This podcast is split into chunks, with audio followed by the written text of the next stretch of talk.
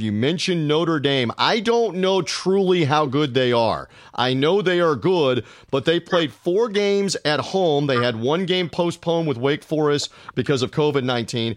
They were not great offensively last week against a Louisville team that I think is just so so on, on defense. I saw Louisville get lit up by Miami uh, doing national radio again on Compass Media uh, earlier in the year at Louisville. Yet Louisville held Notre Dame to 12 points. Brian, Notre Dame now going to Pitt. I know Pitt's starting quarterback is out, but the backup Yellen played okay against Miami last week. I'm getting 11 points at home here with Pitt, and Notre Dame venturing outside of Notre Dame Stadium for the first time all year. Pitt's defense is good.